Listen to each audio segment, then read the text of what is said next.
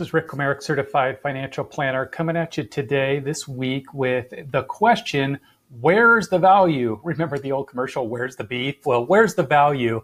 And when it comes to stock market investing, really there's two main ways that we can divide up stocks. One is by growth, and the other is by value.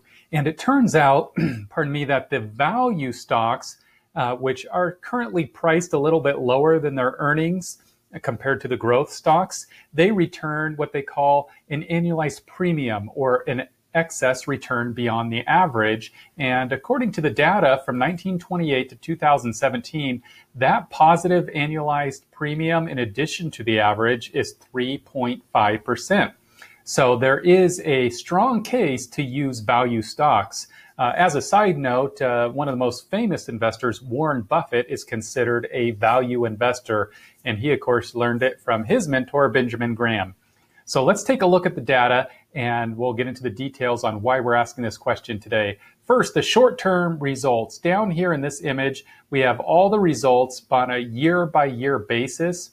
And what they show is that they're kind of random and really, the, the value has outperformed within two percentage points of the average only a handful of times. So we can't really say on a year by year basis if the value premium will actually pay out for investors.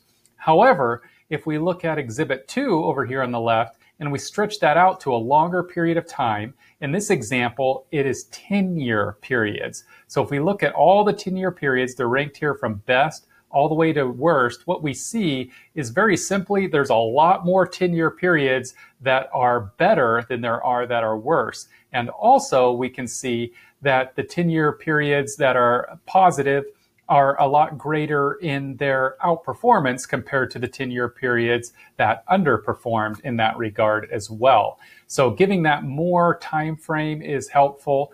And to articulate that a little bit better is exhibit number three here. And here's where we see okay, when does value beat growth? When do the value stocks beat out the growth stocks? And if we look again at that one year time horizon, well, it's only about 60% of the time. It's, it's above average, but it's only 60%. However, are we investing just for one year? No, it's going to be either five years or 10 years or more.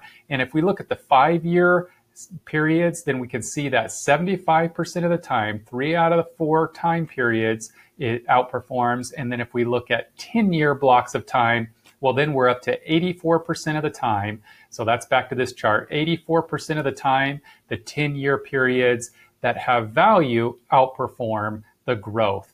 What does this all mean for investors? Well, while a positive value premium is never guaranteed, the premium has historically been greater chance of being positive the longer the time horizon given.